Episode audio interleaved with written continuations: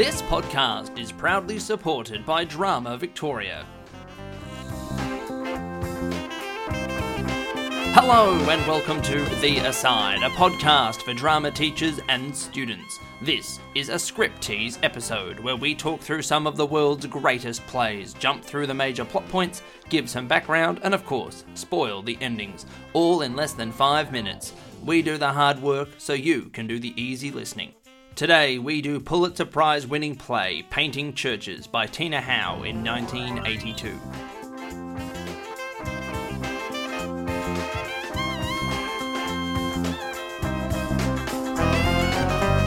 Why is it called that? Painting Churches is exactly that. The family name of the characters is Church, and their daughter has come to paint a portrait of them. Many of the family disagreements are about art and different interpretations of events, so each has painted their own picture of the events. The play finishes with a reveal of an impressionist-inspired work, and so we are led to believe that what we are seeing, even on stage, is just an impression or perhaps a false memory, as this is also a theme. Fanny and Gardner Church are downsizing as they move from Boston to Cape Cod. They are waiting for their daughter Mags, who is coming to paint their portrait and help them with the move.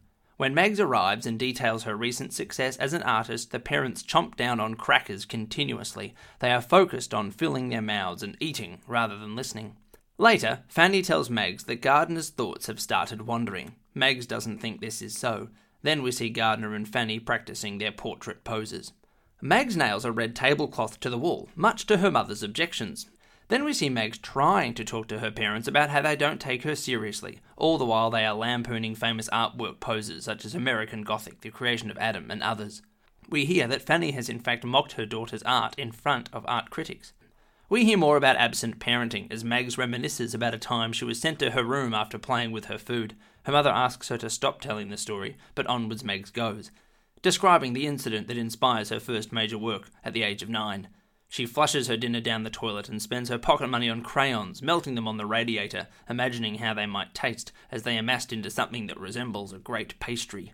But Fanny got rid of it. Mags then rushes from the room, complaining that she is a talented artist and always has been, and they just never saw it.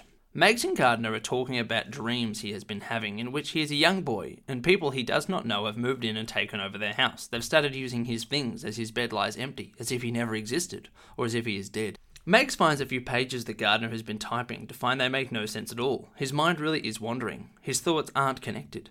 We also see Mags being appalled when she hears Fanny laugh at Gardner's incontinence and his diapers. Mags is also upset to see Fanny mistreating her father's books and papers and asks her not to treat him like a child. Fanny thinks it's just good fun. After all, they are aging and better to laugh than to cry.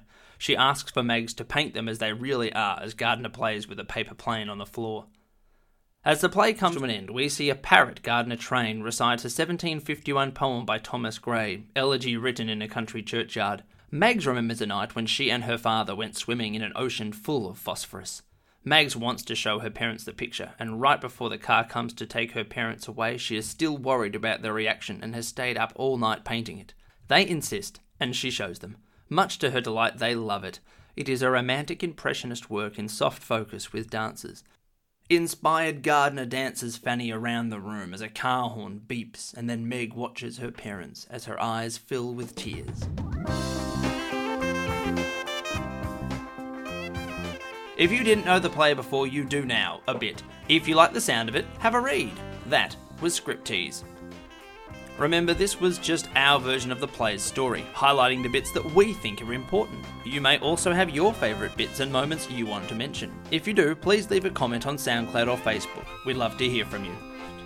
That's all from us at The Aside and this episode of Script Tease. There are a load of episodes in the bank, including more Script Tease episodes and over two hundred episodes of The Aside. If you would like to ask us a question, do not hesitate to do so at asidepodcast at outlook dot com. Thank you to Eltham College for letting us record here, to Aaron Searle for providing the music, to Drama Victoria for their ongoing support, and of course, thank you for listening.